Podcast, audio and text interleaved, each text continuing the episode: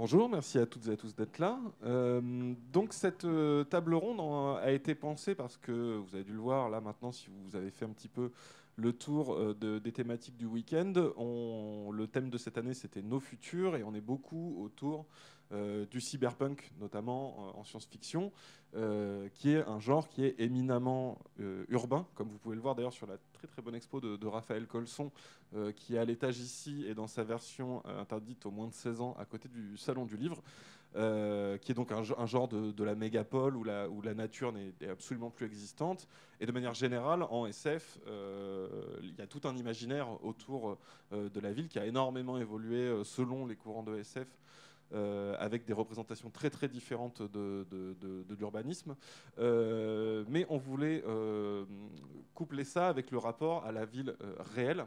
dans le sens où la ville, c'est donc évidemment l'endroit où beaucoup d'êtres humains habitent maintenant, et c'est un, endroit qui a donc inspiré des villes, des villes imaginaires, que ce soit en science-fiction ou dans la, culture populaire. On a, évidemment plein plein d'exemples de ça, mais c'est aussi un euh, ça marche aussi en sens inverse, c'est-à-dire que les villes qu'on habite, bien réelles, euh, ou qu'on visite en tant que touriste, ou qu'on qu'on peut être amené à, dont on peut être amené à arpenter les rues, forgent aussi nos imaginaires à, nous, ne sont pas abordés de la même façon selon qui on est, quelle est notre place dans la ville, dans la société, dans nos rapports euh, économiques, euh, ou même, euh, on, va, on va en parler beaucoup, mais j'imagine, mais des questions aussi de politique publique, des questions d'accès à des services, des questions de genre et ce genre de choses. Et donc voilà, la ville forge beaucoup ça.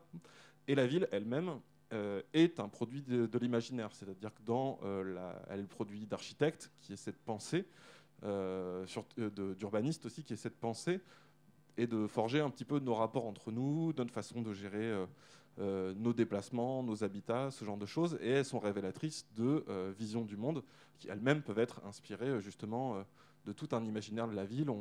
L'exemple que je prends toujours, parce que quand j'ai commencé à travailler sur ce sujet-là, c'est Metropolis et Gotham, qui sont deux, villes de comic book assez célèbres, celle de Superman, qui est la ville de demain, du futur, du progrès, Metropolis, et Gotham, qui est la ville de Batman, donc euh, sombre, gothique, de la criminalité, et qui sont en réalité deux facettes d'une seule même ville qui est New York, et euh, qui est une ville, elle, bien réelle, et qui du coup euh, représente un petit peu ce, paradoxe dans l'approche d'un seul et même lieu, qui, qui, a des imaginaires très très différents, où d'un côté la ville c'est l'endroit justement du progrès, du progrès technique, du progrès euh, social du, futur de la technologie. Et en même temps, c'est un endroit qui est associé euh, au vice, euh, au crime, à, à aux individus atomisés entre eux, à l'anonymat. voilà, ce genre de choses. Donc on va faire un petit peu le, tour de... On va essayer de faire le tour en tout cas de toutes ces questions-là et tous ces enjeux-là. avec nos invités que je vais présenter. Alors, je vais commencer par les autrices et auteurs. donc, où nous avons, alors juste à côté de moi, un binôme, on va dire, euh, d'autrices et auteurs, Claire Duvivier et Guillaume Chamanadjian, si je le prononce euh, bien, tu me corriges très bien. Donc, euh, vous êtes tous les deux écrivains et vous êtes tout particulièrement sur cette, sur cette table ronde parce que vous écrivez de la fantaisie, des littératures de l'imaginaire, et vous avez entamé un cycle, on peut dire, j'imagine, tous deux dans le même univers, avec chacun euh, une capitale, une ville qui vous a été inspirée, si j'ai bien compris, par vos voyages et par différentes inspirations réelles, et qui sont très différentes euh, toutes les deux, et on va parler de cette euh, démarche-là.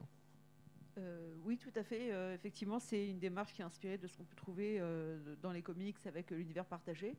Donc chacun a sa trilogie. Moi, ma trilogie, c'est Capitale du Nord, avec une ville qui est inspirée de l'Amsterdam du 17e. Et moi, c'est plus euh, effectivement une ville qui a cette capitale du Sud qui est inspirée euh, de la Sienne de la Renaissance, euh, de la Florence de la Renaissance et un petit peu avec des éléments de, la romantique. L'idée étant de, confronter un petit peu ces, villes, pas seulement par leur architecture, mais plus par leur culture, par ce qui, les, rapproche et ce qui les oppose. D'accord, ben merci très bien. Je vous ferai développer un petit peu sur cette démarche après si vous voulez bien. Katie Stewart, qui est autrice aussi, plutôt de science-fiction, anciennement CPE, tu disais que ça avait un rapport parce que les lycées, les collèges, c'est un peu des, petites villes aussi. Il y a un peu les mêmes genres de rapports. Et psychologue aussi, clinicienne. Et donc tu as écrit énormément de, nouvelles de science-fiction. Et euh, tu, euh, tu expliqué un truc que je trouvais assez intéressant quand on, s'était parlé en visio, où tu as une approche euh, très peu graphique, en fait, des choses qui peuvent être assez étonnantes pour, pour une littérature qui parle de ville, mais qui est du coup plus sur les concepts, les fonctions, ce genre de choses. Et en plus, tu, animes des ateliers d'écriture assez régulièrement, dont un atelier qui était consacré au quartier de la Défense à Paris. J'imagine que que tout le monde connaît et dont tu nous liras tout à l'heure, si tu veux bien, un petit, euh, passage. Euh, oui, pas grand-chose à ajouter. Si, peut-être la psychologie, qui a aussi un lien avec les villes, puisque finalement, ça permet d'explorer les méandres des mondes intérieurs des uns et des autres. Et, euh, voilà, c'est aussi une façon de, penser des lieux et, et, aussi la mémoire qu'on peut avoir de certains lieux, qui peut être un, aspect étonnant en science-fiction. Très bien. Et nous avons en plus deux euh, universitaires, plutôt, deux, euh, chercheurs. Rémi Bernabé, c'est comme ça qu'on le prononce? Bernabé? Ok. Bernabéi, ok, très bien. Euh, alors, tu es actuellement fleuriste et bibliothécaire, mais ce n'est pas pour ça que tu es là, à moins que tu vas peut-être trouver un lien avec ça. Mais tu as, travaillé sur ton mémoire universitaire sur l'interaction entre l'urbain, l'animal et l'humain. Et évidemment, du coup, tu as, travaillé sur les abattoirs, et notamment euh, de Lyon, et ça, on va en parler, parce que c'est un, point très très intéressant, la, vision qu'il y a autour des abattoirs et quel rôle historique ça a eu. Euh, oui, c'est ça. Du coup, euh, j'ai pas grand chose non plus à rajouter. Pour le coup, après, c'est vrai moi, ma spécialité, c'était vraiment l'abattoir entre le 16e et le 19e siècle. Très précis, mais pour le coup, c'est avant en fait qu'on commence à. avant qu'on qu'on ait vraiment cette vision de l'abattoir, de l'animal qu'on a actuellement. Du coup, comment est-ce qu'elle s'est construite à partir en fait de la Renaissance, du coup euh, à Lyon pour le coup. Euh, et, voilà. Très bien, on reviendra euh, là-dessus. Et Mathieu Adam, tu es du CNRS, tu es chercheur aussi. tu t'es décrit quand on a discuté comme faisant de la géographie radicale ou critique, qui est un mix entre géographie et sociologie. Et notamment, tu as écrit sur euh, ton livre s'appelle Le Capital dans la cité et euh, qui euh, tu as travaillé sur qui est un livre collectif mais dont lequel toi tu as travaillé sur comment le, capital et le capitalisme forgent la cité et forgent, notre rapport à, l'urbain. Oui, exactement. Pour dire, merci beaucoup de m'avoir invité. pour dire un mot sur cet ouvrage, c'est un ouvrage qu'on a écrit à 30 qui a pour objectif en fait de donner des clés de lecture de ce qui se passe actuellement en ville, comment en fait le capitalisme comme système idéologique, politique euh, et économique euh, qu'on pourrait qualifier de dominant actuellement euh, façonne la ville. Et donc l'objectif, c'était de donner en fait des clés d'entrée à toute personne essayant de s'intéresser à ces questions-là, qui soient accessibles pour comprendre un peu ce qui se passe dans la ville contemporaine. Très bien, merci. Ben, je vais recommencer par vous, du coup, Claire et Guillaume. Si vous pouvez nous parler un petit peu de votre démarche, pourquoi avoir choisi de fonctionner comme ça dans un univers partagé où chacun avait sa ville euh, qui était elle-même construite euh, sur des références euh, chacune, chacune différentes. comment vous avez construit ces univers-là et quelle, quelle est l'importance que vous accordez justement à, la ville, y compris là, pour le coup en fantaisie, dans, dans, votre écriture. Il y a ce cliché toujours de dire, parce que j'ai entendu en critique, on, dit, on aime bien dire en fait le héros c'est la ville. c'est un peu un cliché, mais en fait c'est souvent assez vrai et c'est un truc très très important dans la construction de l'univers littéraire. Euh, oui, en l'occurrence, nous, effectivement, on est à fond dans le cliché. Désolé. c'est un très bon cliché. Euh, en fait, ce qui s'est passé, en tout cas pour ce projet, c'est que euh, tout est vraiment parti des deux villes. Le projet en lui-même, il est né de voyages qu'on a fait. Donc, du coup, premier voyage à Sienne. qui nous a vraiment fait triper. Enfin, c'est une ville de fantaisie. effectivement, tout nous a plu. Le côté euh, les petits quartiers avec euh, les différents quartiers, avec chacun son animal totem, euh, son église, sa fontaine. on peut explorer un peu la ville en passant de quartier en quartier comme ça. Et en s'y perdant surtout, parce que c'est une ville très labyrinthique, avec plein de venelles étroites. Enfin, c'est c'est assez, c'est assez bizarre en fait, comme c'est une expérience immersive très étrange hein, de, se perdre dans Sienne. Et effectivement, en repartant de la ville, euh, on s'est un peu imaginé à fantasmer une espèce de version gigantesque de Sienne qui pouvait servir de terrain de jeu, éventuellement, bah, soit un jeu de rôle, soit quoi que ce soit. Enfin, vraiment, là, on était dans la, création d'un décor en fait. On n'était pas au stade d'intrigue ou de personnage. Et donc, bon, bah, ça a maturé dans son coin un certain temps. Et ensuite, on a fait un voyage euh, à Amsterdam. Et en fait, on a retrouvé ce plaisir d'inventer une ville à partir de la ville, en fait. Et de se dire, bah voilà, on peut en faire aussi une ville de fantaisie. On peut imaginer comme ça des quartiers séparés par des canaux euh, qui permettraient de délimiter des quartiers très spécialisés. Euh. voilà, donc on est reparti dans la même démarche de, création d'une ville qui peut servir de décor. pareil, jeu de rôle ou jeu vidéo. Euh, et surtout, on a tout de suite euh, saisi le fait qu'on pouvait mettre ces villes en opposition ou en complémentarité, en tant que euh, l'une était vraiment représentative d'une certaine culture d'Europe du Sud, l'autre d'Europe du Nord, et qu'en poussant encore un peu plus loin leurs caractéristiques respectives, on pouvait avoir un terrain de jeu intéressant pour des intrigues qui s'entrecroiseraient. Donc ça, c'est comme ça qu'on a créé le décor, et ensuite comment c'est devenu un roman. Bah, déjà, juste pour, compléter aussi, bah, à partir du moment où on a décidé euh, des années plus tard, hein, parce que ça, a maturé pendant un certain temps, euh, que ce serait finalement deux séries de romans où chacun écrirait sur une ville, sur un narrateur, la, première question c'était de se dire, bah, voilà, il faut qu'on ait des narrateurs qui incarnent vraiment la ville, qui soient à l'image de la ville et qui euh, transmettent une certaine culture, qui transmettent, qui transmettent même une, une, ambiance de la ville. Et du coup, on a beaucoup travaillé justement pour dire, bah, voilà, qu'est-ce qui fait la spécificité de ces villes et euh, comment est-ce qu'on les fait transparaître par le, biais de, deux personnages en fait? Donc on a, inventé deux narrateurs et effectivement on s'est mis, on s'est mis un peu à l'écriture chacun de notre côté en se répartissant les rôles de manière à ce que, euh, chacun euh, porte un narrateur, une ville, une histoire. Et du coup, en forçant un peu comme ça les caractéristiques de chaque ville, euh, ça a dessiné aussi les cartes de la ville, parce que d'un côté, on avait cette capitale du Sud qui était très chaotique, euh, avec, euh, qui est impossible à cartographier, parce qu'effectivement, les rues changent tout le temps, vu qu'en plus, elles sont transformées sans cesse par un clan qui use de pouvoirs magiques, en fait, pour la transformer. et dans le nord, à l'inverse, un côté, on va dire, proto-hygiénique, hygiéniste, euh, où les villes sont vraiment, les rues, les ruelles de certains quartiers sont vraiment reconstruits euh, avec des rues toutes droites, des placettes, des fontaines, euh, d'inspiration un peu du début de l'hygiénisme en Europe. Donc en poussant en fait ces caractéristiques, ça nourrissait nos intrigues et ça nous permettait d'avoir des terrains de jeu différents dans lesquels on pouvait appliquer les mêmes éléments d'intrigue en fait. Alors je veux bien, du coup, puisque tu parles d'hygiénisme, passer la balle à Rémi. Parce que j'imagine que tu as euh, dû bosser sur euh, cette question. Est-ce que tu peux expliquer ce que c'est d'ailleurs l'hygiénisme et puis l'urbanisme et le, fait de justement, en gros, de, tu m'arrêtes si je parle sous ton contrôle, hein, tu m'arrêtes, mais euh, de passer justement d'une vision où la ville est quelque chose d'un peu organique qui se crée de manière un petit peu bordélique et à quelque chose qui est pensé justement où il y a, c'est un autre imaginaire de la ville où on dit non non on va on va contraindre ça. Ici à Lyon, on connaît bien ça parce que du coup, il y a les abattoirs et on a eu Tony Garnier. Et tout ce truc-là d'urbanisme. Si tu peux expliquer historiquement cette bascule-là alors, pour le coup, c'est, euh, on n'a pas le temps. ça va être très bon, alors passons à autre chose. Mais euh, pour le coup, c'est quelque chose qui s'est fait, on va dire, sur euh, quasiment un siècle déjà.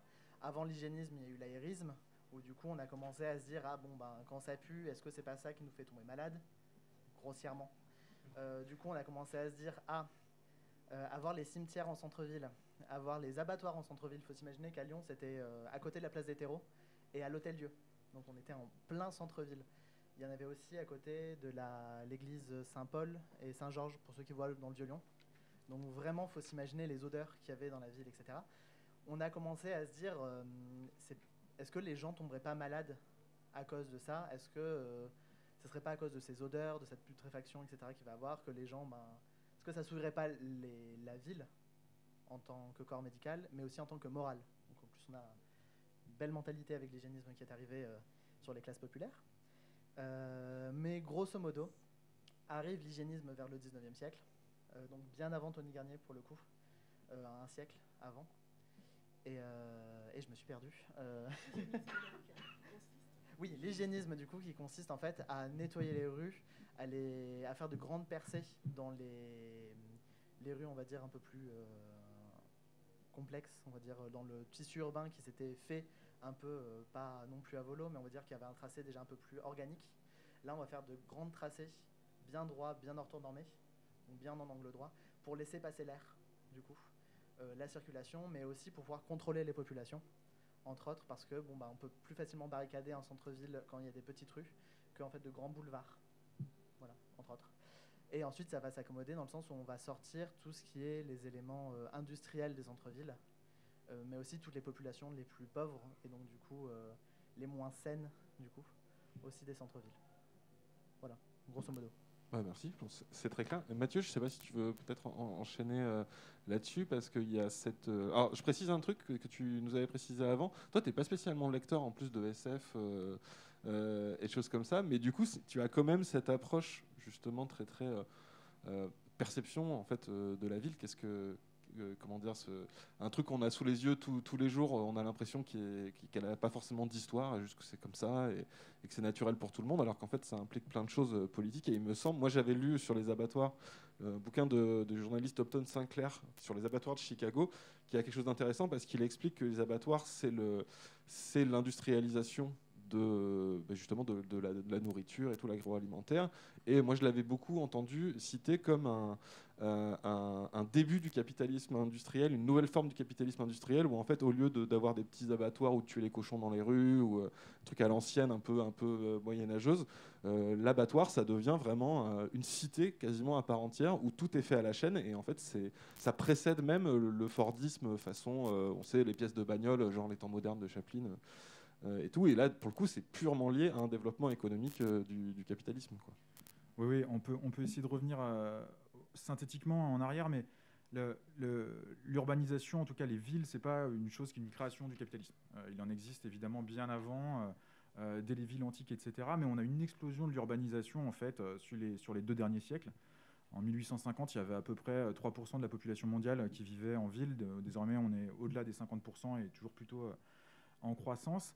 Et donc, en fait, en fait l'urbanisation capitaliste, elle est fortement liée à l'industrialisation avec, je vais essayer de faire un, résumé, mais euh, on pourrait dire qu'il y a trois âges, et euh, je pense que ça pourra nous renvoyer après vers la question de l'imaginaire, où on voit comment en fait les évolutions historiques, euh, idéologiques et, économiques en fait construisent des villes qui se structurent différemment.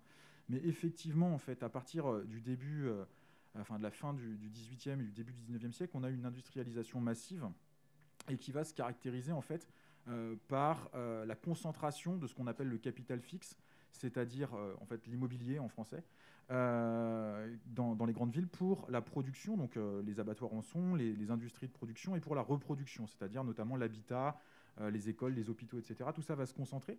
Et ça est rendu possible, ou en fait existe à travers l'industrie, à travers le charbon, en fait, qui est la première gros effet, c'est-à-dire que précédemment, si vous voulez, l'énergie dont on avait besoin pour produire des biens, elle était hydraulique. C'est-à-dire que pour, donc c'était on avait euh, des moulins à eau en fait qui permettaient d'actionner toutes les usines et donc en fait les industriels allaient se situer le long des cours d'eau euh, et devaient un peu se partager l'espace et le charbon change absolument tout euh, puisque eh bien en fait l'énergie se déplace jusqu'à l'usine et c'est ça qui va amener en fait l'urbanisation industrielle en forme de concentration.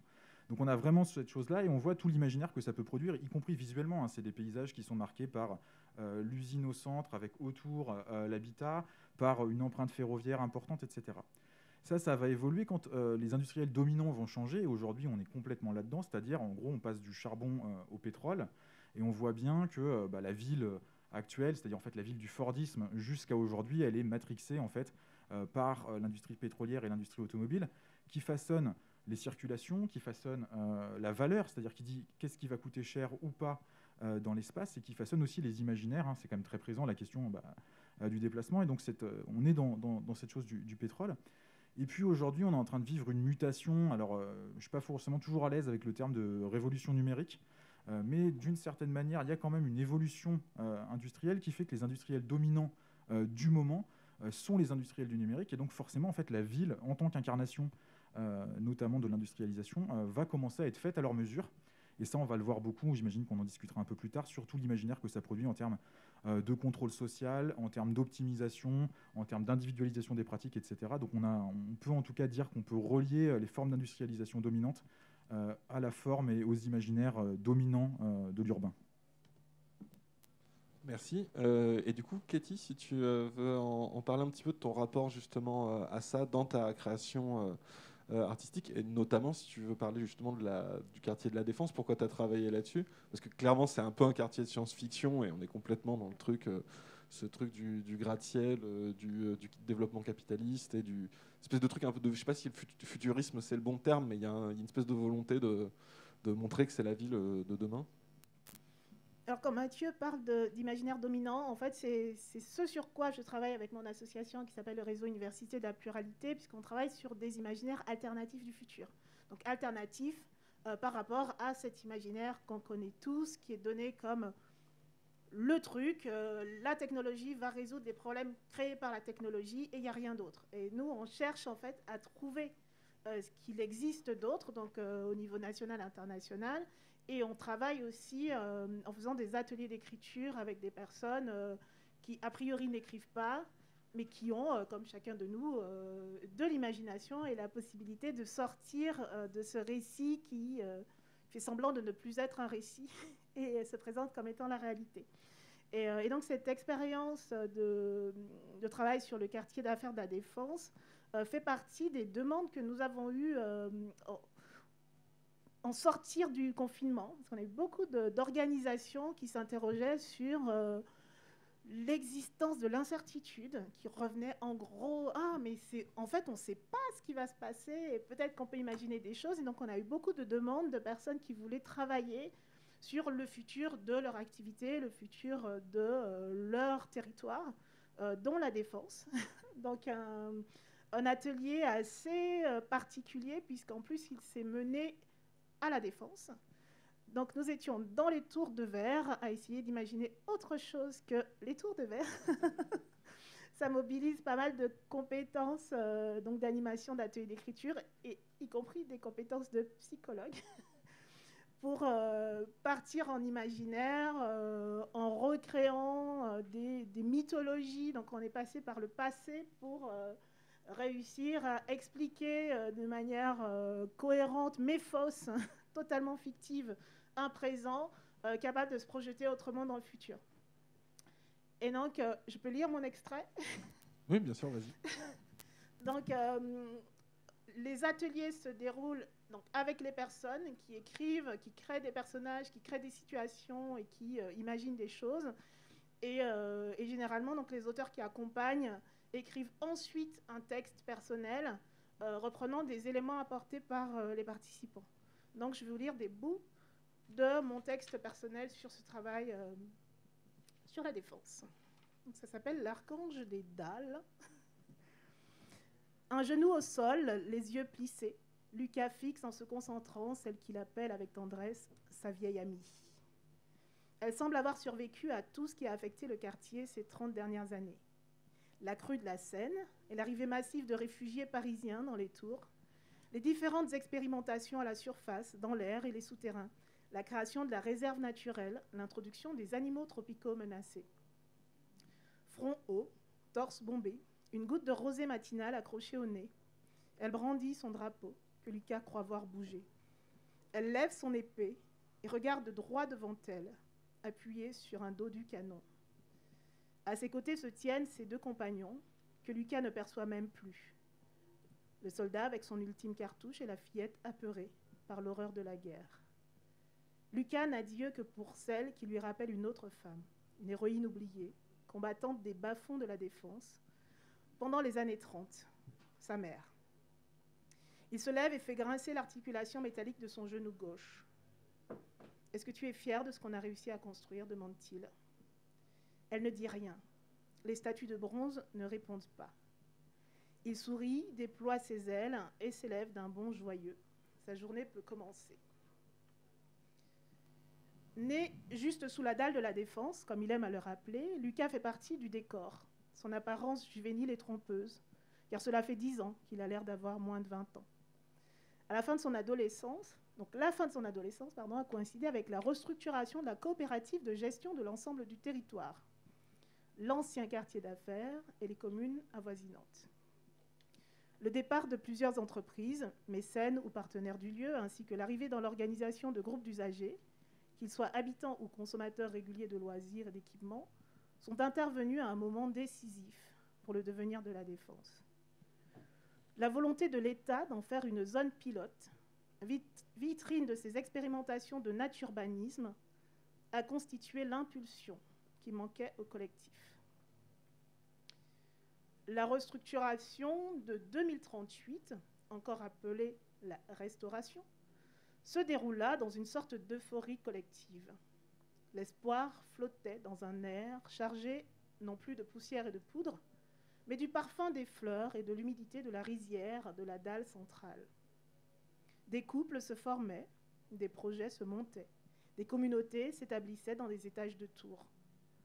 Les circuits de récupération et de stockage de l'eau de pluie et de l'énergie solaire étaient remis en marche. Toutes celles et ceux qui avaient développé un talent particulier voulaient le partager avec des voisins, des collègues et même avec des inconnus. Merci. Euh, dans ton texte, euh, dans ce texte, il y a cette question de, de, la réappropriation de, pour le coup, bah, d'un quartier qui est même un, peu une caricature aussi pour en faire autre chose. Et j'avais une question que j'ai oublié de vous poser euh, tout à l'heure, Claire et, Guillaume. là, par exemple, c'est un personnage qui, vous imaginez un personnage qui est un, habitant justement de, la ville, qui la connaît. D'ailleurs, tu dis, des choses, il y a des choses qu'il ne voit plus, par exemple, comme nous tous Contrairement à quand on visite une ville où on est là, ah, il y a une statue, ah, il y a tel truc, euh, alors que c'est des trucs qu'on voit plus du tout parce qu'on s'en fout au bout d'un moment quand on. Euh, c'est plus ça qui nous intéresse et qui fait notre quotidien euh, dans une ville. vous, comment vous êtes justement réapproprié ces imaginaires-là de ville? Parce que vous, citez des exemples de, des références d'endroits que vous avez visités en fait en voyageur et du coup que vous n'avez pas réellement habité. Donc comment vous réappropriez ça? Et comment vous créez des personnages qui sont euh, des gens qui, sont nés dans cette ville, qui, la connaissent euh, intimement et qui la connaissent sans doute d'une autre façon que, qu'un visiteur ou un touriste euh, la connaîtrait? Est-ce que vous avez fait des, recherches? Est-ce que vous avez cherché des, témoignages peut-être de, gens des villes dont vous vous êtes inspiré ou juste vous vous êtes construit ça comme votre propre ville où vous auriez vécu? Tu veux commencer ou bah, je pense que comment est-ce qu'on comment est-ce a procédé déjà? On a pris des villes qui sont suffisamment proches euh, de notre histoire, de notre culture, pour que nous on puisse se projeter, euh, se projeter dedans. Après, c'est un peu, un peu euh, notre rôle, enfin à force d'écrire de la narration, que justement de, se mettre, de, s'immerger dans la peau, dans la peau des personnages. Et après, il y a encore autre chose, c'est qu'il y, a, le cadre d'un côté, qui est, la ville, effectivement, qu'on a reconstruit, en, en, tout cas en partie, parce qu'on n'a évidemment pas tout refait. Mais puis surtout, et c'est là où c'est, moi je trouve intéressant et c'était un des sujets qu'on voulait pas mal aborder, c'était quelle est la place de l'individu en fait dans, cet urbanisme qui n'est pas forcément conçu, en, tout cas pour les humains, parce que soit il se crée euh, par, euh, enfin pas, pour les individus, parce que soit il se crée euh, par greffon dans le cas de Gemina, où c'est chacun, chacun essaie de tirer un peu la couverture à lui, on se bataille, on se bagarre un petit peu pour les appartements, l'architecture grandit un petit peu de manière organique, et côté, côté, côté des Haven, une ville qui, elle, est complètement euh, divisée euh, par, euh, par des rues qui délimitent un espace social défini en fonction de, sa classe, concrètement. Donc il y avait la question de, bah, nous, ce qui nous intéressait, c'était de dire bah, comment est-ce que des individus qui sont jetés un peu dans ces villes-là, elles se réapproprient l'espace et quelque part, elles le hackent. Enfin, elles Et c'était donc moi bah, le, personnage de Nox qui est, dans cette ville, sa manière de hacker la ville entre guillemets, c'est bah, ce qu'on appellerait aujourd'hui du parcours, c'est-à-dire que euh, quand il veut faire une ligne droite, plutôt que de suivre les rues, et eh ben, il escalade, euh, il saute par-dessus euh, par des ruelles, il passe par les toits, etc.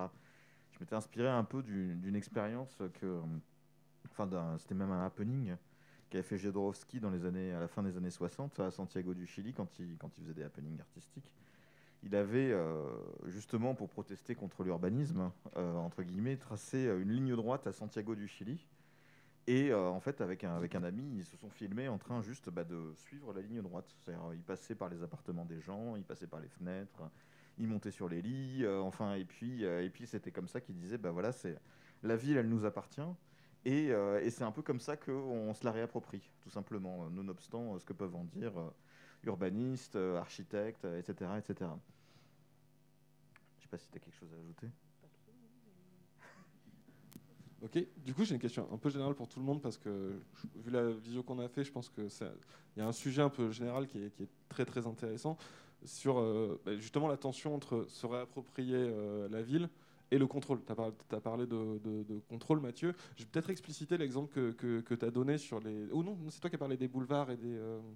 Euh, et des, petites rues. En fait, c'est un, truc qui est très intéressant quand on me l'avait expliqué. Et à Lyon, c'est très très clair là-dessus en fait, il y a un truc dont on ne se rend pas forcément compte quand on justement regarde pas vraiment euh, la ville. Euh, voilà, on a, l'habitude. Euh, si vous prenez la Croix-Rousse, qui était le quartier des Canuts, pour ceux qui connaissent un petit, un petit peu quand même la ville, eh bien que voilà, c'est des petites rues, ça monte. En plus, il y a des traboules, c'est le bordel. vraiment, c'est tout petit. Si vous, si vous arriverez, vous étiez un Canut, vous vouliez foutre quelques barricades et un, et un petit peu gueuler, c'est très pratique. Euh, et même d'ailleurs les, traboules qui sont ce truc très typique lyonnais qui traverse les bâtiments, bah, par exemple tout bêtement, qui était un truc, il me semble, hein, que les canuts utilisaient pour pouvoir circuler entre leurs bâtiments pour transporter les tissus, euh, c'est ce qui a mis un peu dans le mal l'occupant euh, allemand. à Lyon parce que on se retrouve avec justement des habitants, donc des gens qui connaissent ces trucs-là et qui sont insaisissables, qui se réapproprient la ville. En revanche, les grands boulevards à Lyon comme, comme à Paris, il y a une volonté, c'est une volonté de contrôle social de dire, euh, voilà, comme tu disais, en fait, on va foutre des très très gros, aller barricader un truc euh, comme Presqu'île, quoi. Euh, et alors que par contre, pour envoyer la troupe, c'est beaucoup plus pratique. Donc il y a, y, y a, des choses comme ça qu'on ne voit pas de contrôle qui paraissent, en fait, qui sont un peu invisibles si on s'y penche pas. Et je trouve vraiment que c'est intéressant parce que c'est voilà, c'est cette tension entre la ville qui nous contrôle d'une certaine façon, qui est pensée pour contrôler les flux, la population et éventuellement ces, ces débordements, et euh, toutes ces stratégies pour, euh, pour euh, comme le parcours, qui est un super bon exemple de réappropriation de la ville, où en fait on la voit complètement, complètement différemment. Je ne sais pas si vous voulez développer un peu là-dessus. Je peux essayer. Effectivement, ce que, tu disais, juste pour donner vraiment le, ce qui était fait, le, truc, c'est Haussmann. effectivement, cette pensée-là des grands boulevards. Et Haussmann, ça arrive dans un contexte politique qui est assez simple. Hein. c'est juste après la commune de Paris. et donc, en fait, il y a eu une une insurrection, qui a quand même duré relativement longtemps, qui a en se faisant massacrer, quand même résister assez longtemps à une armée organisée. Et ça, on a eu beaucoup, beaucoup d'exemples, y compris effectivement euh, pendant la, Seconde Guerre mondiale, que en fait, les armées de métier euh, et les armées de troupes, elles sont moins fortes euh, en guérilla urbaine que ce qu'elles sont sur des espaces vides. Et donc, on a fait ces grands boulevards à la fois pour parce que c'est compliqué d'y faire des barricades, parce que c'est facile d'y faire charger des troupes, hein, ça marche encore aujourd'hui lors des grosses manifestations, et aussi à l'époque pour pouvoir tirer au canon.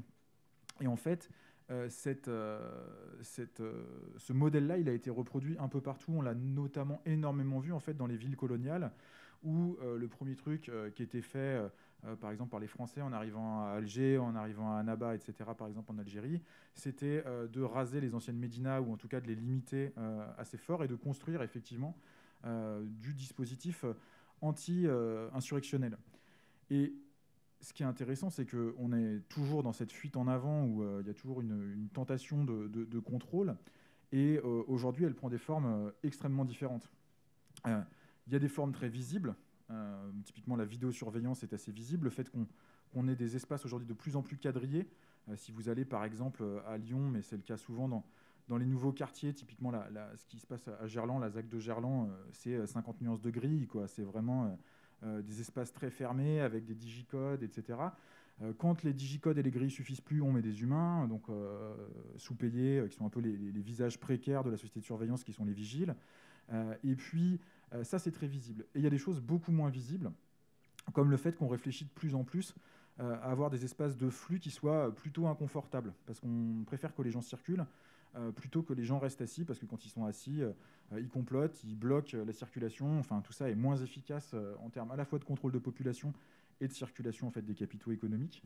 Et donc ça, ça se voit parfois un peu moins. C'est des stratégies qu'on baptise aujourd'hui souvent de prévention situationnelle, c'est-à-dire l'idée que en fait, c'est l'espace qui est responsable des comportements qui favorisent ou qui favorisent moins des comportements soit de délinquants, soit même seulement déviants. Hein. La, dimension morale, elle arrive immédiatement avec la dimension légale. Euh, et puis on a des choses en fait euh, un peu partout euh, assez invisibles quoi. Typiquement les très jolies lumières bleues sous les ponts le long du Rhône ici ou le long de la Seine à Paris. en fait, elles sont surtout faites pour être désagréables et empêcher de dormir dessous par exemple. c'est pas uniquement parce que le bleu c'est beau. Donc on a vraiment des, des, stratégies comme ça qui, qui s'infiltrent un petit peu partout. Et donc il y a toute la, question derrière, c'est comment on détourne ça euh, comment euh, on, y résiste et en fait comment on peut aussi euh, faire des trucs cool. Et là-dessus, l'idée, par exemple, que le numérique n'introduit que de la surveillance, ce qui est quand même une grosse part de ce qu'il est en train de faire, et dans ces trucs de contrôle, là j'ai juste parlé du contrôle policier, mais le contrôle économique sur l'espace, c'est-à-dire comment Google Maps est arrivé à devenir un acteur hyper dominant euh, qui va avoir une influence en fait beaucoup plus grosse que le plan euh, de circulation de la mairie sur les endroits où vous allez vous déplacer, sur comment vous allez vous déplacer en utilisant leur système et sur les modes de transport que vous allez utiliser. Par exemple, c'est aussi une forme de contrôle qui est le commercial, mais au fond, euh, ça arrive à ça. Mais en fait, on, a quand même pas mal d'expériences de détournement de ces systèmes-là, d'expériences de petite résistance. Je vais juste en prendre un parce que sinon je vais parler trop longtemps, mais y compris de comment on résiste, par exemple, à ces géants du numérique. Je pense que vous avez peut-être déjà entendu parler de ça, mais Waze, à un moment, avait tendance pour faire faire euh, pour que ça aille plus vite, à faire passer en fait euh, euh, les véhicules dans des rues vides, c'est-à-dire beaucoup de rues résidentielles en fait, notamment dans les quartiers pavillonnaires, qui n'étaient pas du tout prévus pour ça. Et en fait, des populations qui par ailleurs sont pas forcément des, des, gens qui ont énormément réfléchi à la question numérique, ont commencé à signaler des faux accidents, ont commencé à circuler très lentement pour que Waze croit qu'il y a un bouchon, etc. Donc en fait, même ces acteurs qui ont l'air euh, très dominants, alors après ils corrigent, hein, ils s'adaptent, hein, leur algorithmique, euh, elle, bouge vite, il y a moyen de les bouger, et aussi il y a moyen quand même, euh, ça on y reviendra peut-être ou pas, mais la, ville n'est pas un univers bloqué, il y a moyen d'échapper au contrôle, et il y a moyen de le transformer et de s'approprier un certain nombre d'espaces. Oui, j'allais te passer, parce que tu en parles complètement dans, dans le texte, donc vas-y. Euh, ça me fait réagir en fait cette, euh, cette possibilité de résistance. Euh, quand on écrit, qu'on lit beaucoup de science-fiction, on a des, des, espaces un peu pensés et quand on crée des univers, on a envie de les mécaniser un peu et d'imaginer ce que ça va donner. Et moi, ce qui me passionne, c'est vraiment d'aller chercher les failles. Alors tu disais que j'étais pas visuelle et ça aide. parce que finalement, plutôt que de décrire une ville en essayant de mettre des choses un peu jolies, je vais plutôt travailler sur la fonction euh, qui est donnée à cette construction euh, et, comment on va en sortir. C'est ce qui m'intéresse vraiment le plus d'utiliser mes nouvelles comme euh, des petites expérimentations de ici on faisait comme ça, qu'est-ce que ça donnerait? Et, je pense à trois exemples très différents. une nouvelle qui s'appelle l'ère des nourriciers, alors très basique, où les nourriciers, donc c'est l'élite qui a le droit de travailler. Euh, qui s'occupe du pain, du médicament et du contrôle, et qui est en dessous. Et au-dessus, il y a euh, les, ludos, donc qui, euh, qui jouent toute la journée, et qui sont entièrement contrôlés par ces gens en dessous. Donc c'est très basique comme architecture, il n'y a rien à montrer, juste le petit ascenseur par lequel on va chercher ce dont on a besoin, et puis, puis on vit, et tout est censé être sous contrôle. Et moi, ce qui m'intéresse là-dedans, c'est évidemment comment les ludos vont faire leur révolution euh, dans ce truc-là qui est pensé pour, euh, pour les contrôler entièrement. Euh, je pense aussi à une nouvelle écrite pour... c'est une, une, anthologie humanitaire donc pour les migrants SOS Terre et Mer. Et mon, mon texte, c'est le filet du pêcheur, dans lequel les personnes n'ont pas le droit d'habiter au même endroit plus qu'une semaine. Donc il faut partir au bout d'une semaine. Et euh, donc, il y, a un algorithme qui vous indique le type de logement euh, auquel vous pouvez prétendre et vous devez bouger en permanence. Avec euh, tout un système d'aide qui est une aide et qui est aussi un contrôle. Et effectivement, là-dessus, on retrouve le contrôle numérique, mais aussi cette idée de où je dois me rendre, où j'habite, et surtout pas m'attacher à un territoire parce que ça crée quelque chose qui fait qu'on aurait envie de changer quand on bouge en permanence, on est occupé à s'adapter, alors que quand on est quelque part, peut-être qu'on a envie de modifier, euh, le lieu. Et le dernier exemple, après je donne la parole, c'est euh, un texte qui s'appelle Gardien, euh, dans lequel je vais jouer sur un récit dominant qui est le récit du marché. Et donc, au lieu d'avoir le marché, on va avoir le manège, qui me semble plus illustratif de comment ça marche cette chose sur laquelle on veut tous monter et qui va un peu vite et qui peut donner le tournis, mais quand on n'est pas sur le manège, on n'est pas dans le jeu. Et euh, voilà, avec quelqu'un qui va petit à petit découvrir toute l'architecture qu'il y a euh, autour de cette manière de faire, euh, plutôt que de se dire tout est juste et tout est bien pensé, ceux qui sont sur le manège sont ceux qui méritent, etc. Donc la prise de conscience progressive que tout ça n'est pas naturel, que ça n'est pas forcément le mieux et qu'il y a moyen d'imaginer autre chose et, de vivre en dehors du manège. Euh, j'ai encore une question pour vous. Désolé, je, me rends compte que je vous pose les questions en, binôme, mais bon, comme euh, voilà, votre, votre série urbaine est en binôme, euh, il y a un truc qui vient de me percuter que je trouve intéressant dans cette histoire de, de comment se réapproprier l'imaginaire d'une ville. Vous, vos deux villes sont conçues pour être très différentes, et y compris philosophiquement. Quoi. C'est vraiment pas du tout des villes qui pensent pareil. Le fait, par exemple, que tu dises que ta ville n'est pas cartographiable, déjà, ça me questionne parce que je me dis, ça... non, c'est la tienne Pardon. Mais qu'il y en a une qui soit pas cartographiable, c'est déjà intéressant parce que comment vous concevez une ville qui n'est pas euh, euh, cartographiable?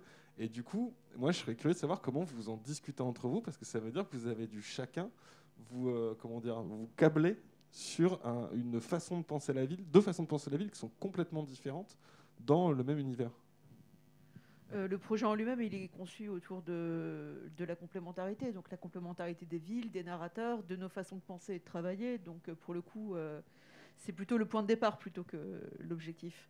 Mais effectivement, on avait d'un côté du coup cette ville qui est impossible à cartographier parce qu'elle est sans cesse mouvante, et de l'autre une ville qui a été planifiée, enfin en tout cas dont les quartiers sont détruits et replanifiés euh, bah, pour pouvoir arriver à cet objectif dont on parlait de contrôle en fait de la population. C'est deux façons de contrôler la population qui sont complètement différentes et qui collent avec euh, la culture de chacune de ces deux villes. Après, la question pour nous, euh, bah, en tant qu'auteur, c'est de montrer comment le personnage, chaque personnage, en trouvant sa place dans le monde, en trouvant sa place dans la cité, va réussir à trouver la manière d'échapper à ce contrôle déjà d'en avoir envie, parce qu'il faut aussi y penser, il faut aussi réussir à sortir de ce carcan qui peut être imposé, et ensuite comment il va s'y prendre en fait. Donc là, effectivement, le fait d'avoir des personnages qui viennent de strates différentes de la société, donc le personnage de Guillaume, qui est un peu, bon après c'est une société assez mélangée, mais qui a assez à la fois un pied dans un, château ducal et l'autre pied dans les rues de la ville euh, en tant que coursier d'épicerie. Euh, ou moi, pour le coup, c'est une société plutôt euh, dans le nord, plus cloisonnée, classe sociale, où ma narratrice, elle, elle est issue plutôt de la caste nobiliaire, en fait, donc a priori privilégiée, euh, mais qui, suite à une expérience éducative et le fait d'avoir euh, comme camarade d'études euh, un type qui est roturier, même si plutôt classe moyenne supérieure, ça va finalement la pousser à se poser des questions qu'elle n'était pas censée se, poser. rien n'était fait pour qu'elle se les pose. et à sortir en fait de cette façon de penser et de voir comment elle peut utiliser la ville, comment elle peut utiliser ses propres connaissances pour retourner les choses différemment en fait, pour penser la ville différemment. C'est-à-dire que Citadin de demain, en fait, le titre, euh, ça renvoie à, cette éducation que ses parents ont lui apportée euh, dans le but de euh, faire perdurer le système très strict de la ville. Mais en l'occurrence, le risque qu'on prend en éduquant ses enfants d'une certaine façon, c'est que justement, il utilise ça comme outil pour agir à l'encontre, en fait. Je me suis un peu éloigné du sujet, désolé. Non, c'est intéressant.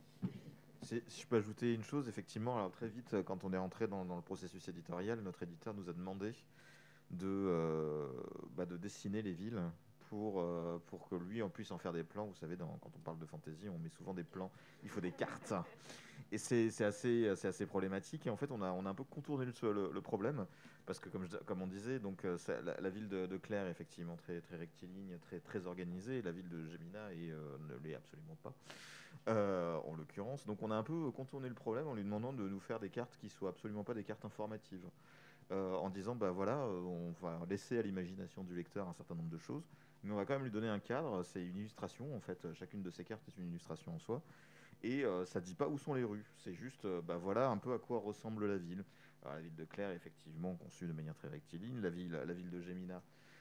donc Devon est très rectiligne. Gemina, donc pour le sud, est une ville qui est en arc de cercle avec avec donc c'est un arc de cercle qui remonte avec des falaises et euh, le quartier du port qui est en, son centre, et euh, quelque part là, où se déroule l'histoire. Et quand on regarde un petit peu de plus loin, on voit que bah, c'est un amphithéâtre, et avec la scène au centre, là où se déroule l'histoire. Donc finalement, c'est plus la symbolique qui prend, euh, qui prend, le, qui prend le pas plutôt que l'urbanisme et l'architecture elle-même.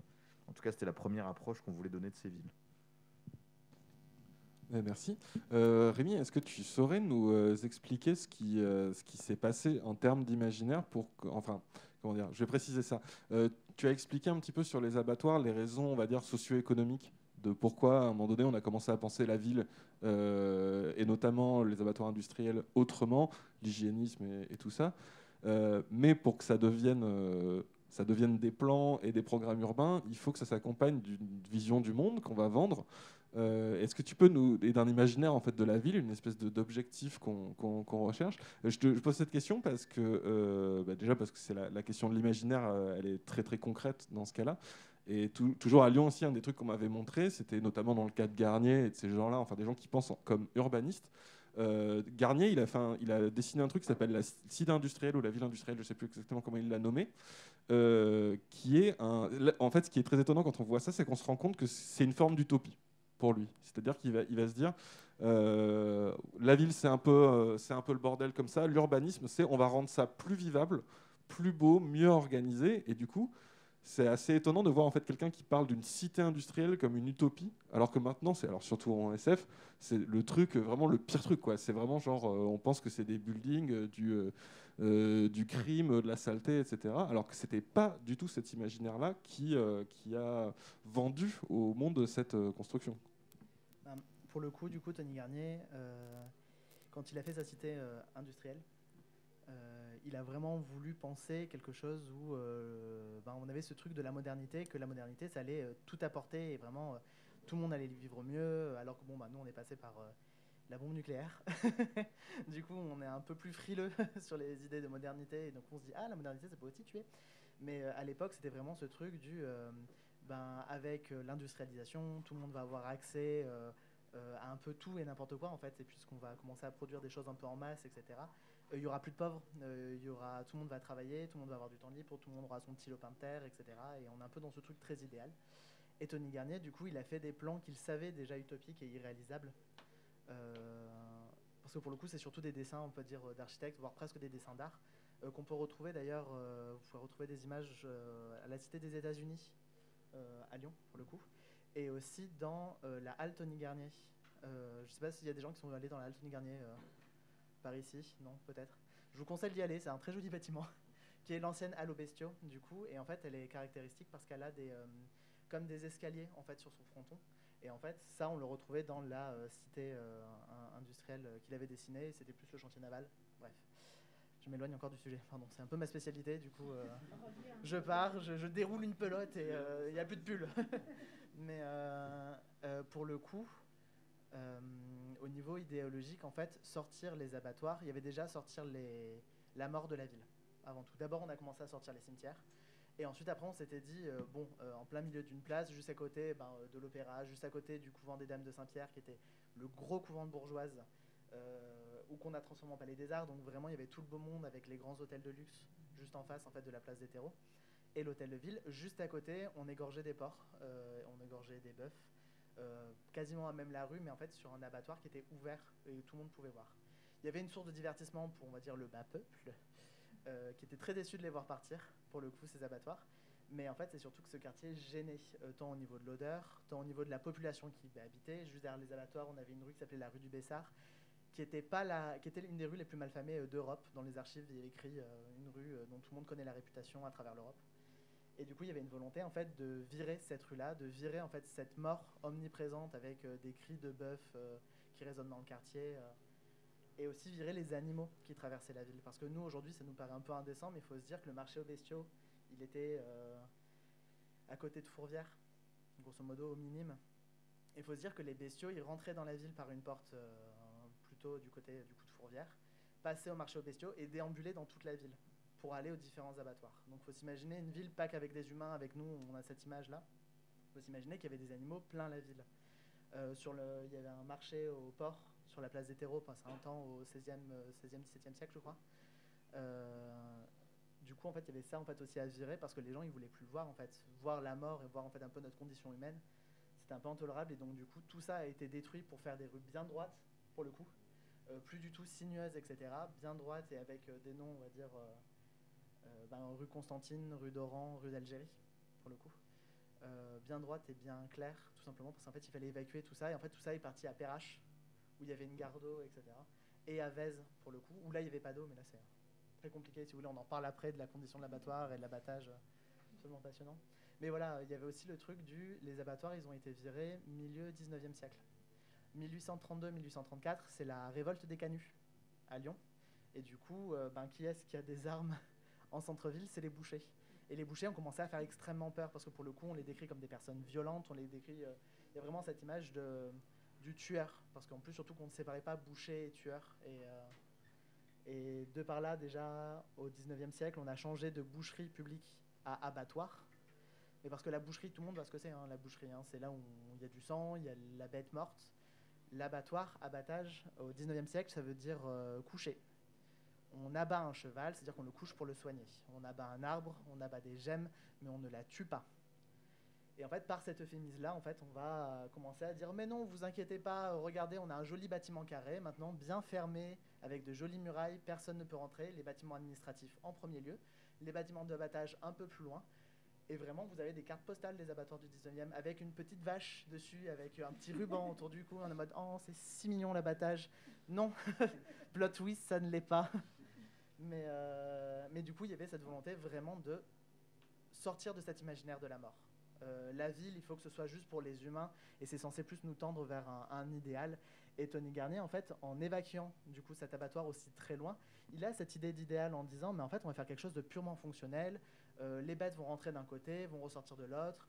Les bêtes et la viande vont prendre ce chemin-là, les humains un autre, ça va se croiser, ça va être propre, ça va être hygiénique et ça va être simple. Et surtout, ça va être loin des habitations. Il faut se dire que le quartier de la Mouche, il n'était pas du tout habité à l'époque.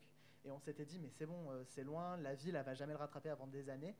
Mais installer un abattoir, il faut des personnes pour le nettoyer, il faut des personnes qui travaillent, il faut du per- personnel administratif, il faut des gens en fait qui entretiennent tout ça. Bon, ben, du coup, on va mettre une boulangerie, et ben, après, on va mettre une église, on va mettre une école, et du coup, en fait, l'abattoir s'est retrouvé en plein centre-ville. Voilà, très rapidement. Je me suis beaucoup éloigné du sujet. Et, euh, et Non, voilà. non, c'est très bien. Il nous reste 10 minutes avant de passer aux questions de la salle. Du coup, je vais devoir faire un petit peu le tri. On voulait parler de toilettes publiques, de plein de trucs. Mais en fait, j'aimerais bien vous entendre sur quelque chose où, pendant notre visio, euh, vous avez été plusieurs à faire des remarques là-dessus. Est-ce qu'il y a la question justement de. Maintenant que la ville n'est plus une utopie, n'est plus pensée comme une utopie ou très très peu, euh, et ça dans les imaginaires ça se voit tout de suite parce que justement euh, à partir du cyberpunk, euh, nos futurs et tout, la ville ça devient un truc euh, dystopique, euh, horrible où il n'y a plus d'en dehors, et on est passé maintenant à une science-fiction euh, du post-apo, et je sais plus lequel d'entre vous avez remarqué qu'effectivement, genre les trucs de zombies, parce que maintenant c'est ça le, les trucs de- genre dominant de SF, où dans tous les trucs post-apo, quand il y a la fin du monde, quelle que soit la raison, on se barre des villes. Les gens se barrent des villes et vont vivre ailleurs. C'est très très rare de trouver un truc de zombie où les gens se disent bah, en fait non, on va rester là, on va avec nos voisins dans le, dans le HLM, on va s'organiser. euh, truc. Non, non, tout le monde se barre euh, du truc. Et, du coup, je pense que c'est lié à ce truc de. En fait, la ville, c'est dangereux, on n'aime plus ça, c'est oppressant. Euh, et, euh, et on va vers un- un- une forme de retour à, la terre dans ces trucs-là. Et c'est un truc qu'on voit aussi socialement. C'est-à-dire que là, euh, beaucoup de gens cherchent justement la sortie. Je crois que c'est toi qui avais, avait parlé de sortie pendant la, vie, de la vidéo, chercher la, comment sortir de la ville. Et il y a tout le phénomène justement des néo-ruraux, des gens qui essaient de quitter la ville parce que ça devient trop cher, parce que c'est trop oppressant, parce qu'on peut bosser de chez nous, parce que pour plein, de raisons. Et ça, ça a développé un- tout un autre imaginaire où en fait l'utopie maintenant c'est plus le retour à la terre et euh, la petite communauté, le village. euh. donc voilà, si vous avez des commentaires à faire là-dessus, en quelques minutes. Alors, on va essayer de prendre cette question au bon et de faire court. Euh, ouais, oui, il y a effectivement un retour de ça. Alors, une première chose, hein, parce qu'on en a beaucoup parlé, il y a eu beaucoup cette idée de- d'exode urbain, etc., avec le confinement.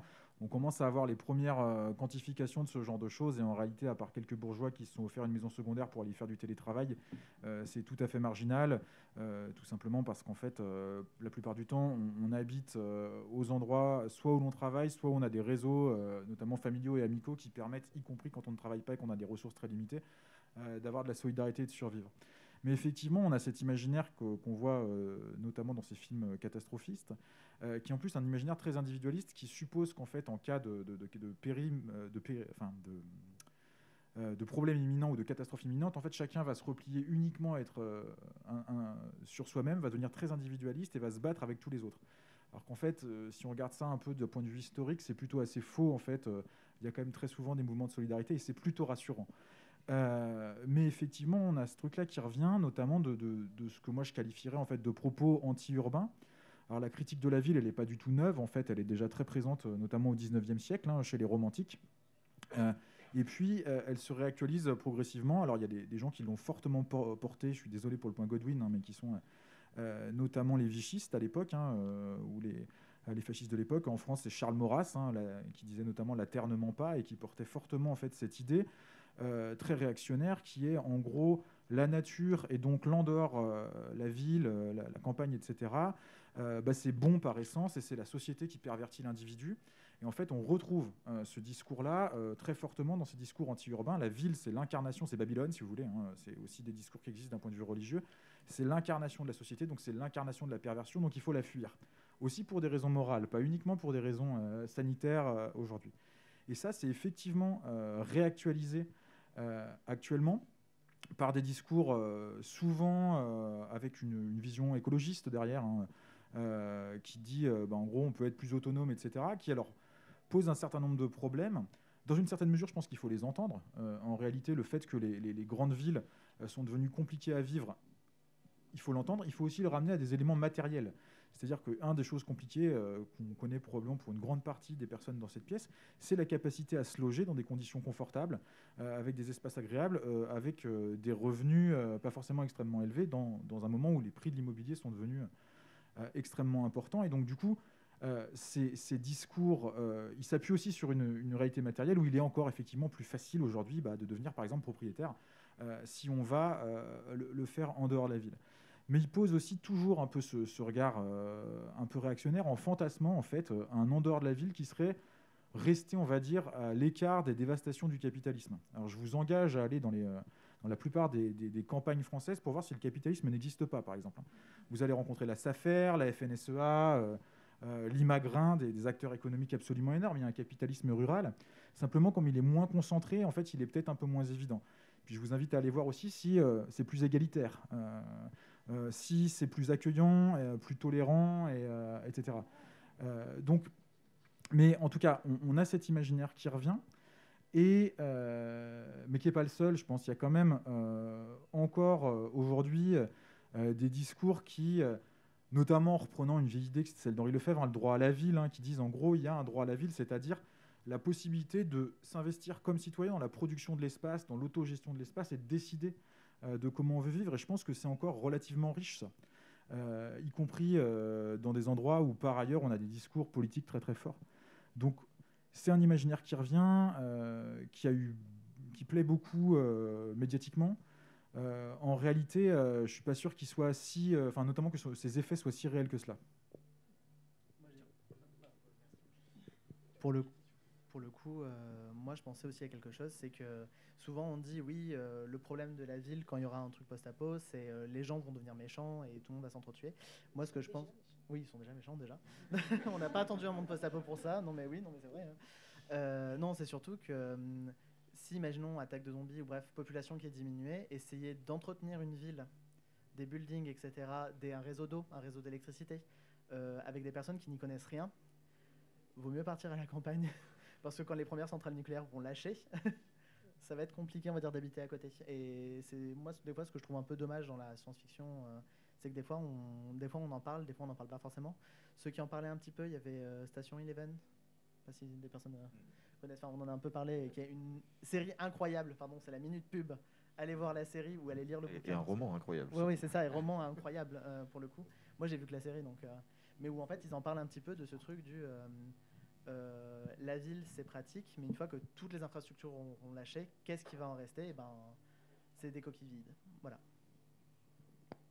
Alors, juste pour rappeler aussi que la science-fiction, c'est pas juste euh, créer des mondes et raconter des trucs qui se passent dedans euh, les plus réalistes possibles. C'est aussi souvent des métaphores et souvent des paraboles. Et, euh, je trouve que d'avoir des villes dans les histoires, ça permet pas mal de réfléchir sur le dedans et le dehors, qui sont des concepts qui reviennent mais dans à peu près tout. Le, dans le marché du travail, en dehors du marché du travail, dans la société, en dehors de la société et pouvoir les matérialiser avec des, murailles, avec des portes d'entrée des choses comme ça, c'est extrêmement intéressant pour travailler sur la marge. Euh, et, j'aime travailler sur la marge. Et, euh, donc voilà, au-delà de la, partie architecture, euh, il y a aussi des réflexions. C'est-à-dire, est-ce que on subit le fait d'être tous ensemble Est-ce qu'on subit le fait d'être tous ensemble dans un endroit pensé par certains euh, est-ce qu'on essaye d'en faire quelque chose? Est-ce qu'on a vraiment la possibilité de le faire? Est-ce qu'on l'a pas? Bah, Je trouve ça très très riche finalement d'avoir cet imaginaire-là qui, euh, qui va se référer à des, des, lieux et des territoires et qui vont prendre une dimension comme ça euh, très très physique pour pouvoir aller dans euh, des réflexions philosophiques sur euh, ben, qu'est-ce que c'est un être humain, qu'est-ce que c'est un être humain en société, qu'est-ce qu'on a envie et est-ce qu'il y a vraiment un dedans et un dehors?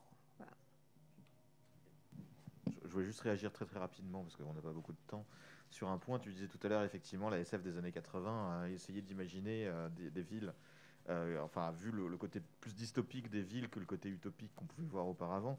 C'est euh, pas une nouveauté, entre guillemets, dans l'imaginaire. C'est-à-dire que déjà, dès le 19e siècle, on avait des auteurs issus de l'imaginaire ou pas du tout. Moi, je pense surtout à Thomas de Quincy ou, même Robert Louis Stevenson qui avait cette, enfin, qui mettait déjà à bas cet idéal de la ville en disant, enfin, qui était, qui prenait pas pour un retour à la terre, mais qui montrait les bas-fonds en disant, mais regardez, c'est quand même atroce.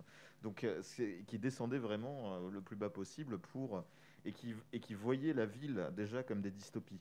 La ville, en l'occurrence, étant Londres, qui était euh, à l'époque forcément la, la, ville de référence pour le capitalisme et, et, la, et la nouvelle société industrielle.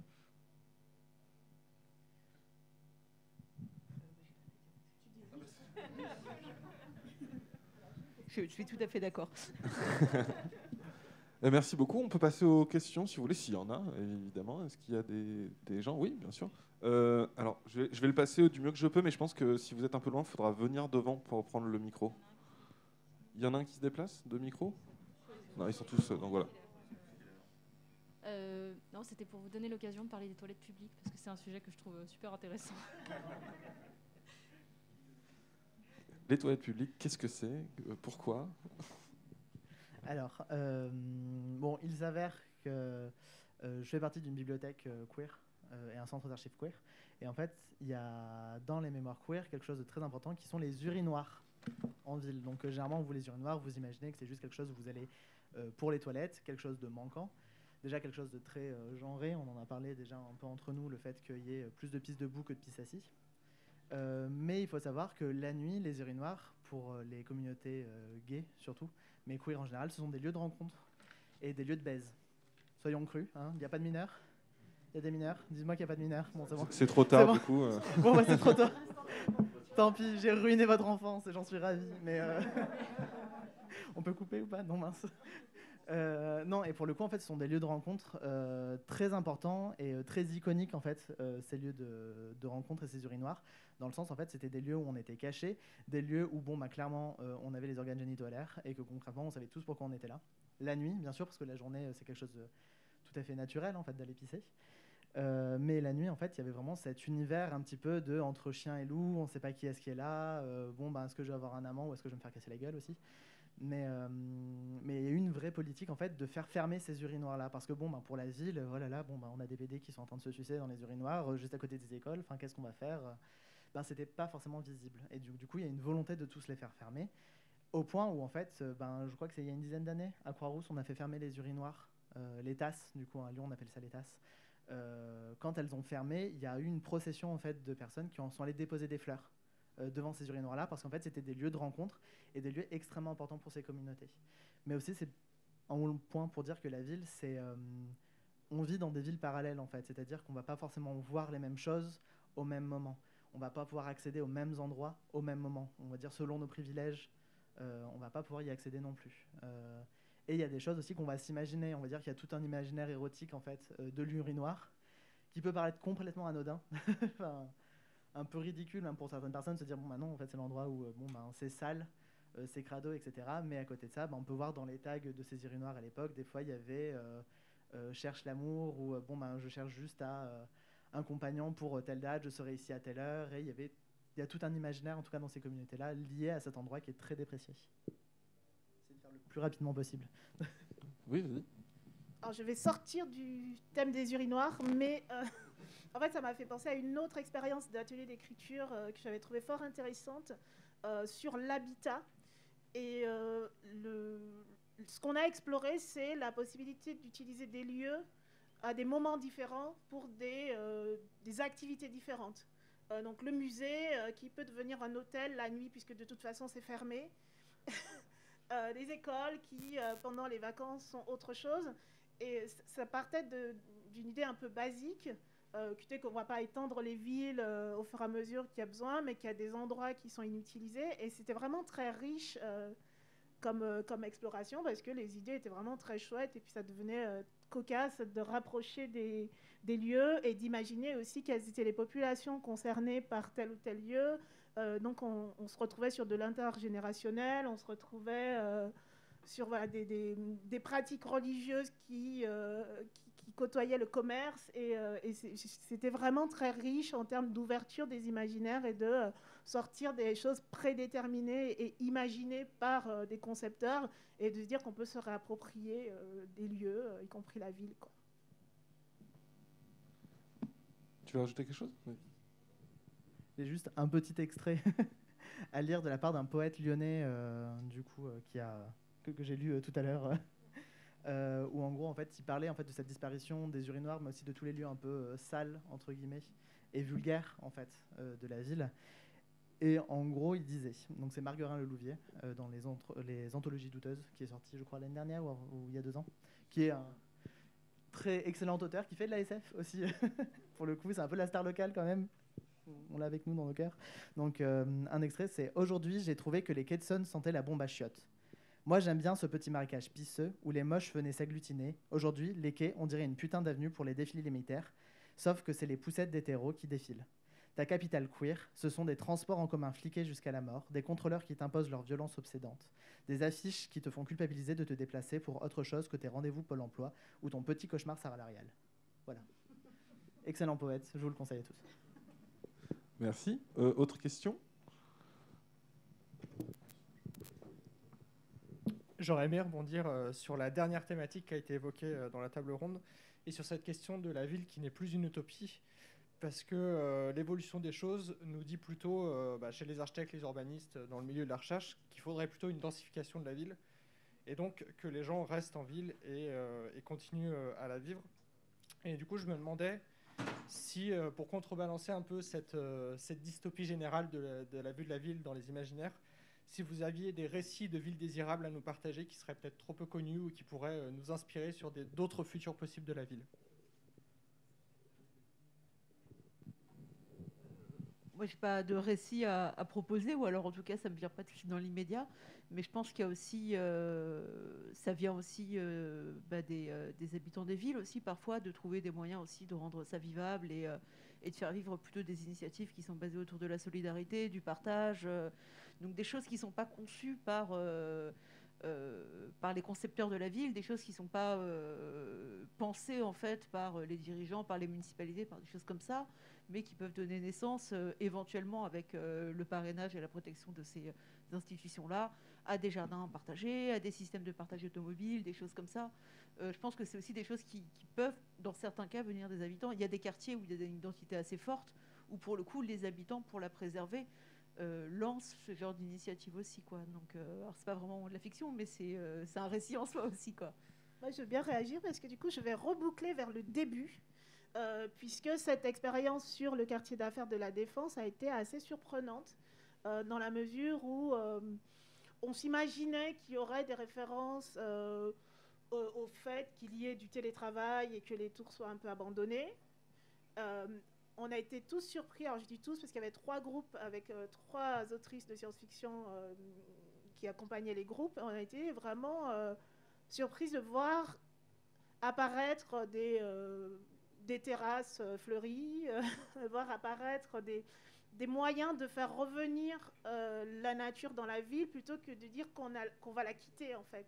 Il y avait un attachement au territoire qu'on n'imaginait pas sur cette ville totalement artificielle et, euh, et une envie de prendre en compte euh, bah, notamment le réchauffement climatique euh, en disant c'est c'est absolument pas fait pour, mais pas on s'en va, mais on le rend vivable en faisant autre chose et, pas mal d'idées autour de la solidarité, autour de se réapproprier les choses et on, on s'y attendait vraiment pas parce que le, public c'était des personnes qui travaillaient à la défense, des personnes qui vivaient à la défense et euh, il y avait un sentiment, en tout cas les personnes qui nous l'ont demandé, que oui, il n'y avait pas forcément d'attachement plus que ça et qu'on allait pouvoir dégager, euh, on aime bien dire des futurs désirables, Et en fait, c'était pas ça, c'était déjà un présent, une manière d'habiter un lieu que, enfin moi qui n'aime pas spécialement l'esthétique de la défense, euh, en, discutant avec eux, en les faisant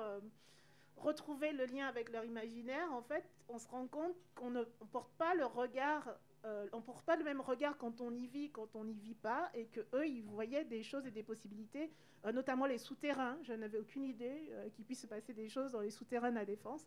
Euh, qui sont devenus euh, grouillants d'animaux. Euh, et il y en a, mais voilà, on ne pense pas aux animaux quand on pense à la défense, par exemple. moi, je ne vais pas parler de, de, récits, mais si, quand même, à un moment, en fait, il y a déjà des pratiques concrètes dans les marges. Je vais juste en citer trois, en fait, qui permettent de faire vivre d'autres choses. Il y en a une première qu'on peut très concrètement constater ici, mais dans la plupart des grandes villes françaises et européennes, c'est euh, le fait qu'en fait euh, des collectifs euh, militants en fait pallient aux limites de l'État, notamment sur l'accueil des migrants, c'est-à-dire pallient au racisme de l'État et organisent des espaces qui permettent en fait d'accueillir un peu moins mal les personnes migrantes. qui sont aussi des espaces, hein, on en connaît ici, hein, on va faire de la pub pour l'espace communal Guillotière par exemple, où se déroulent aussi des choses de type de la formation aux Français, des machines à laver accessibles à tout le monde, etc. Euh, un marché qui permet d'avoir accès à, de, l'alimentation à, des prix euh, euh, beaucoup plus accessibles pour les personnes qui ont beaucoup de problèmes économiques. Alors, c'est des petites marges, c'est des petites niches, mais c'est quand même des endroits où se dessine en fait aussi déjà, c'est même pas un futur, mais c'est un présent différent et possible qui peut s'incarner. Alors ça, c'est un peu marginal. Il y a une deuxième type de pratique qui émerge, qui n'est pas forcément extrêmement efficace tout le temps, mais qui est quand même la logique de dire, bah, un moment, il faut se questionner sur la prise du pouvoir. Alors, je regrette de le dire aujourd'hui, mais euh, du coup, il y a quand même pas mal d'hypothèses euh, sur notamment ce qu'on appelle le municipalisme, c'est-à-dire d'autres manières euh, de gérer collectivement les espaces locaux. Et donc, ça s'incarne parfois dans des petits endroits, mais ça s'est aussi incarné avec plus ou moins de réussite dans des grandes villes espagnoles. Quand je dis plus ou moins, c'est plutôt pas, hein, c'est plutôt des projets municipalistes qui ont pris le pouvoir et qui ont fait en fait des, politiques social-démocrates très proches de celles qu'on connaît ici. Et puis enfin, il y a aussi, euh, enfin, on pourrait continuer la liste longtemps, mais une dernière qui semble quand même intéressante. Je parlais tout à l'heure des problèmes d'accès au foncier, en fait, du prix euh, euh, de l'immobilier. Et il y a quand même de plus en plus de réflexions qui sont à la fois philosophiques, mais qui sont souvent aussi très techniques, de comment est-ce qu'on s'empare en fait de la propriété privée pour la retourner contre elle-même, enfin pour la tourner en tout cas contre la propriété lucrative qui, qui, crée de la valeur. Et ça, on le voit euh, j'ai donné deux exemples euh, à travers des foncières qui sont euh, d'un côté l'exemple allemand du Miethausen Syndicat, qui sont des, types de fonctionnement très intéressants sur comment on devient propriétaire collectivement sans pouvoir s'enrichir, sans pouvoir forcément transmettre, pour remettre aussi en cause la question de la propriété lucrative et la question de l'héritage. Et l'autre exemple qui marche très bien, c'est enfin très bien, en tout cas qui est intéressant, c'est la FUGVAM en Uruguay où c'est carrément en fait des milliers de logements en fait qui sont possédés par des coopératives autogérées. Donc en fait, c'est aussi des choses qui existent à grande échelle. Souvent, euh, ce que j'ai commencé avec un truc à petite échelle, on se dit que tout, fait, tout ça n'est pas forcément reproductible. Mais en fait, si, on a déjà concrètement, si on regarde un peu plus loin que nos frontières, euh, des exemples qui fonctionnent très bien sur d'assez grandes échelles. Je vais caler quand même un récit, euh, parce que je l'aime beaucoup. Si vous arrivez à mettre la main, dessus une fois, c'est Dinotopia, mais le livre, pas les téléfilms. Euh, et en fait, parce que c'est un truc qui peut paraître très très bête, c'est un très très beau livre avec, euh, qui part d'une idée euh, complètement idiote, de, qui est que les dinosaures ont survécu à un endroit et vivent avec des humains, et en plus ils sont devenus aussi intelligents que nous, mais ça reste des dinosaures. Enfin, c'est un peu absurde, mais en fait c'est très intéressant parce que c'est construit un peu comme une utopie façon 19e siècle et tout, mais très très pragmatique et sur des trucs tout bêtes de, bah, justement, tu dis, voilà, il y avait une époque, il y avait les, les bœufs ou les cochons qui passaient en ville, là il y a des diplodocus, quoi. Donc, et en plus, les diplodocus, c'est des gens, c'est-à-dire qu'ils ont une c'est des citoyens de, la ville aussi.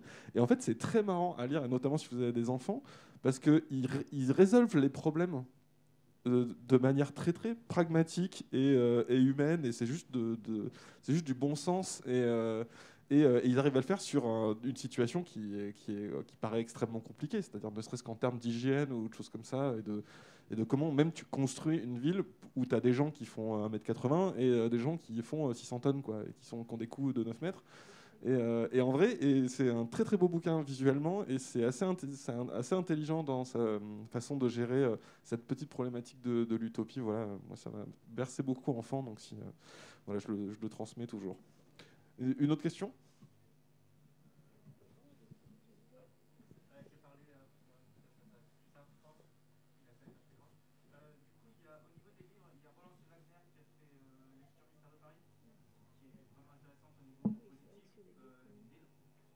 Et au niveau de ma question, c'est qu'on est parti du principe qu'il n'y avait qu'une seule culture qui voyait les futurs de la ville, c'est la culture américaine. Et du coup, il y a d'autres, je pense, façons de voir. Et euh, je pense qu'en France, on n'a pas tout à fait la même façon de voir la ville euh, dans le présent et dans le futur que les Américains, parce qu'ils n'ont pas les mêmes villes, ils n'ont pas la même culture que nous. Du coup, euh, je sais pas si, si vous, comment ça vous impacte au niveau de l'écriture euh, ou au niveau de l'étude, si ça vous impacte. Bah, nous, clairement, en tout cas, le cycle de la Tour de Garde, c'est sur deux visions qui sont purement européennes, parce que c'est vraiment l'Europe du Nord d'un côté, l'Europe du Sud de l'autre. Et c'est vraiment né de voyages en Europe et de la visite de différentes villes européennes. Donc là, pour le coup, on est vraiment parti euh, de cette vision-là. Euh, je pense que ce qui aurait été intéressant aussi d'aborder, bon, évidemment, on n'a pas le temps, mais c'est la, ville asiatique. Bah, on, peut, on pourrait, euh, d'autant que. Alors après, c'est une position très personnelle, mais je trouve que le cyberpunk, même s'il est né, euh, même s'il est né aux États-Unis, hein, c'est les Japonais qui l'ont sublimé euh, parce qu'il y a un rapport à la, il y a un rapport au corps, à la société de l'information qui est très très différent.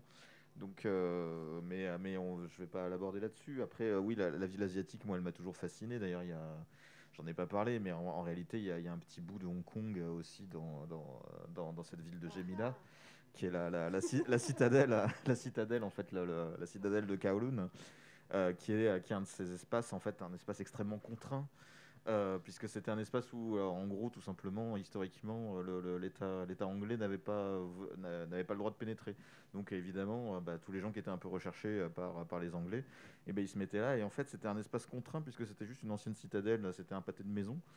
Et, et à force, bah, à force d'augmenter, de, à force qu'il y ait de plus en plus de monde, tout simplement, l'espace a, grandi de manière absolument organique. Enfin, il y avait des greffons de bâtiments qui, qui se mettaient et puis ils tiraient des fils électriques. Il n'y avait pas d'eau courante, enfin, etc. Et, à la fin, euh, à la fin, au milieu des années 80, donc la, la cit- la citadelle a été détruite euh, au début des années 90. Le, euh, c'était le- le- l'espace le plus densément peuplé au monde en fait euh, sur, sur cette euh, parce que parce que tout le monde était les uns sur les autres euh, sur trois dimensions et, euh, et c'était un espèce d'endroit complètement suant d'humanité on voyait pas la lumière du jour parce qu'il y avait que des ruelles etc c'était une vraie ville cyberpunk. Il y avait une madame qui avait- Oui, juste ce que j'allais dire très très rapidement, si tu avais levé la main quand même aussi, donc, euh, donc, donc vas-y. Très très rapidement, comment on hack la ville? Par petits bouts déjà, et en ouvrant les yeux, parce que effectivement, partir sur des évidences en disant c'est là, ça a toujours été là, euh, ça marche pas trop. Et encore une expérience. J'ai l'impression d'être là en tant qu'animatrice d'atelier d'écriture, pas en tant qu'écrivaine, mais en fait ça va, ça se nourrit. Euh, j'ai travaillé sur un projet avec des collégiens à Sevran, et ce qu'on a fait avant d'écrire euh, des textes de de science-fiction euh, dans leur ville, c'est qu'on a visité ensemble la ville. On est passé par plusieurs endroits où ils m'expliquaient à quoi ça sert, qu'est-ce qu'on y fait, euh, un gymnase, à quoi ça sert, euh, une pompe à essence, à quoi ça sert, qu'est-ce qu'on y fait, comment ça marche, qui y va? Euh, le prof documentaliste qui était là expliquait l'histoire du lieu. Et moi, j'improvisais un futur du lieu avec prise en compte de, de tout ce qui va changer, alors notamment la pompe à essence. C'était vite vu. Euh, mais euh, le gymnase aussi avait aussi pris une dimension euh, où ils expliquaient que ça pouvait être un endroit où régler les conflits et qui, remplacerait les tribunaux et des choses comme ça. Et donc effectivement, en ouvrant les yeux et en posant des regards différents, des collégiens de, de quatrième avaient commencé à regarder l'endroit où ils vivent différemment, en prenant conscience que ce qui est là aujourd'hui n'a pas toujours été là. Donc le mouvement est possible dans le temps et le futur est possible puisqu'il y avait un passé. Euh, donc, en prenant conscience qu'il y a euh, des mouvements, peut-être qu'on peut en faire encore d'autres. Euh, concrètement, en tout cas, c'est comme ça que je fais. Peut-être le premier truc pour hacker la ville, c'est d'éviter de créer des monstres. Parce que souvent, on s'imagine en fait qu'on n'a aucun pouvoir d'agir, qu'on n'est pas capable. Et nous, c'était une crainte qu'on avait en parlant de capitalisme urbain, c'était de faire un bouquin complètement affligeant, où à la fin les gens en sortent en disant mais c'est la catastrophe, on peut rien faire. Et donc on a plutôt essayé de, répondre à ça, mais il faut, voilà, il faut essayer d'éviter de construire des monstres contre lesquels on peut pas se battre, qui sont souvent en fait euh, des, colosses au pied d'argile. En fait, il y a plein de moments où euh, euh, ce qu'on pourrait voir comme des, horreurs qui sont pensées par la ville actuelle échouent complètement. Je vais juste prendre un exemple parce qu'on n'a pas le temps. Mais par exemple, on, on a des caméras de vidéosurveillance partout. tant qu'on n'a pas derrière des algorithmes de reconnaissance faciale, clairement, on ne peut pas parler de. Enfin, ça ne marche pas en fait. Il n'y a pas les humains pour les regarder. Euh, donc, en fait, il y a plein de choses comme ça. Il y a- on refait des places. Ex- ex- exemple, Lyon, on a refait Mazagran dans une perspective qui était clairement une politique de gentrification, euh, de gentrification, on va dire en français, euh, qui, dont le but était de nettoyer la place, etc. C'est un échec total. C'est-à-dire que la place est occupée par des gens qui sont plutôt les indésirables de la ville habituelle, des jeunes, des migrants, des gens qui consomment des produits stupéfiants. Donc en fait, il y a plein de moments où ça foire. Et voilà, moi je suis attaché au fait de se dire, le premier truc, c'est en fait d'ouvrir notre propre imaginaire et pas d'avoir l'impression en fait que tout est perdu dès le départ, ce qui est un peu un- quelque chose qu'on a malheureusement tendance à reproduire. On va devoir rendre la salle. Et puis moi j'ai une- un truc à 17h donc, donc voilà. Donc merci beaucoup aux intervenants et aux intervenantes. Et merci à vous d'être venus. Et euh, très bon festival. C'est pas encore fini. Voilà. De bonnes soirées